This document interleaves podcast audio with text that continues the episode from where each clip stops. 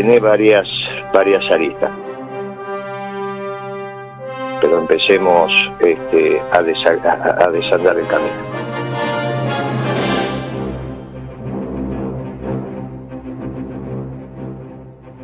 Primero, sí. Es una decisión muy audaz. Y yo desde el peronismo, en el peronismo se valora la audacia. Claro que hay un límite muy finito con la irresponsabilidad. Entonces, ¿cuándo se es audaz y cuándo se es irresponsable? Y eso se conoce por los frutos.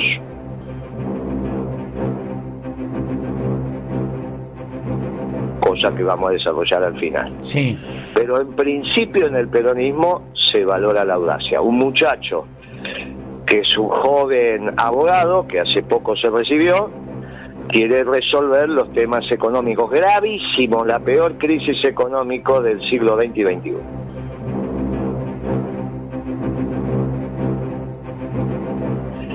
Con lo cual eh, hay una audacia.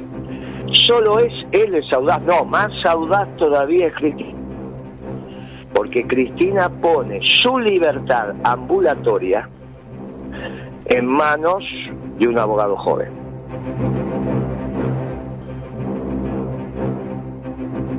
Eso habla también de la soledad intelectual y física en términos de equipo de Cristina.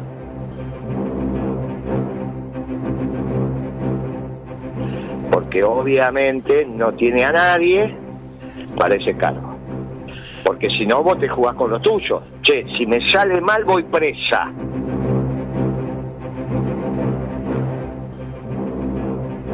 Porque soy el chivo emisario de este desastre, como lo fue Menem, por ejemplo. Sí. Entonces, y vos sabés que las sociedades necesitan ante el fracaso para seguir un chivo expiatorio. Vos lo sabés cómo es esto, no, no, no hace falta que lo desarrollemos. Pero sí, ella está jugando duro este partido.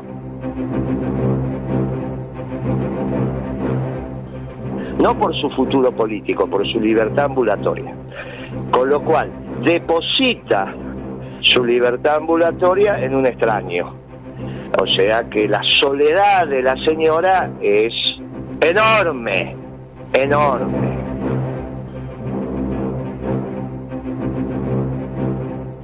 Sí. Y por lo tanto lo lleva, la lleva esta audacia. Segundo tema.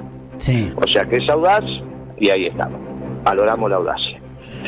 Segundo tema. No sé cuáles son sus convicciones religiosas. Como no lo sé, lo que hago por las dudas es desearle suerte.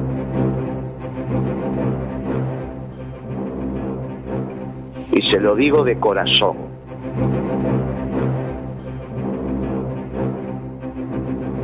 Le deseo suerte, una suerte profunda. Yo le diría, si fuera él religioso, yo le diría, voy a rezar por vos, de verdad.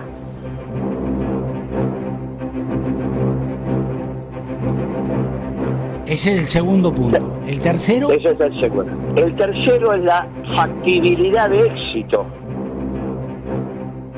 Acá decimos, no, estamos en una situación tan terminal que le ha puesto un corset el Fondo Monetario, porque también del Fondo Monetario vino lo que al Fondo Monetario fue, entonces eso se consensuó.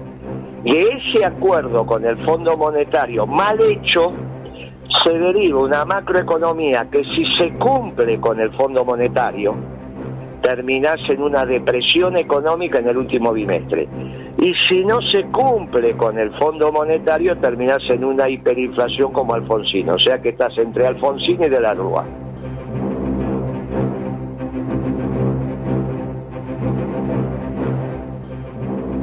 Y esto hay que cambiarlo de raíz, está, está, porque la decir, economía decir, argentina está, está, está espantosa. Estás al horno. Claro. La eco, esto que la economía está creciendo es mentira.